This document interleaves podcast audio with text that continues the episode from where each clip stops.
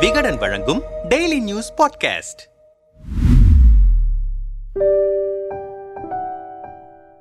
பிரதமர் நரேந்திர மோடி இரண்டு நாட்கள் அரசுமுறை பயணமாக பிரான்சுக்கு சென்றிருக்கிறார். இன்று பிரான்சில் தேசிய தின விழாவில் அவர் பங்கேற்கவிருக்கிறார். நேற்றைய தினம் அந்த நாட்டின் தலைநகர் பாரிஸில் புலம்பெயர்ந்த இந்தியர்களிடையே உரையாற்றினார். நேற்றைய தினம் அந்த நாட்டின் தலைநகர் பாரிஸில் புலம்பெயர்ந்த இந்தியர்களிடையே உரையாற்றினார். அப்போது பேசிய பிரதமர் மோடி இந்திய மொழிகள் பன்முகத்தன்மை கொண்டவை. இந்த பன்முகத்தன்மையை இந்தியர்கள் மட்டுமல்ல உலகமும் இப்போது அனுபவித்து வருகிறது. இந்த பன்முகத்தன்மைதான் நமது ஜனநாயகத்தின் மிகப்பெரிய பலம் இந்த வலிமையின் மூலம் மட்டுமே இந்தியர்கள் தங்கள் கனவுகளை அடைகிறார்கள். அவர்களின் ஆசைகளை நிறைவேற்றுகிறார்கள். அதன் மூலம் இன்று தேசத்தையும் உலகையும் முன்னோக்கி கொண்டு செல்கிறார்கள். கடந்த பத்து ஆண்டுகளில் பத்தாவது இடத்திலிருந்த இந்தியா இன்று உலகின் ஐந்தாவது பெரிய பொருளாதாரம் மிக்க நாடாக முன்னேறியிருப்பது நம்மை பெருமிதத்தில் ஆழ்த்தியிருக்கிறது. இந்த சாதனை இந்தியர்களுக்கு பெருமைக்குரிய விஷயம். இந்தியா ஐந்து டிரில்லியன் பொருளாதாரமாக மாற இன்னும் அதிக காலம் எடுக்காது என இன்று உலகமும் நம்பத் தொடங்கியிருக்கிறது. இந்தியா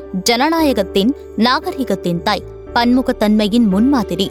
பன்முகத்தன்மை இந்திய நாட்டின் மாபெரும் சக்தி. நூற்றுக்கும் மேற்பட்ட மொழிகளில் கல்வி கிடைக்கும் நாடு இந்தியா. உலகின் பழமையான மொழியான தமிழ் மொழி இந்தியாவில் பிறந்தது என்பதை பெருமைக்குரியதாக கருதுகிறேன். தமிழ் இந்திய மொழி என்பதை விட வேற என்ன பெருமை வேண்டும்? இந்திய நிலம் ஒரு பெரும் மாற்றத்தை கண்டு வருகிறது. நான் பல முறை பிரான்சுக்கு வந்திருக்கிறேன். இருப்பினும் பிரான்சில் தேசிய தினத்தையொட்டி வந்திருப்பது சிறப்பு சந்தர்ப்பமாக மகிழ்வளிக்கிறது.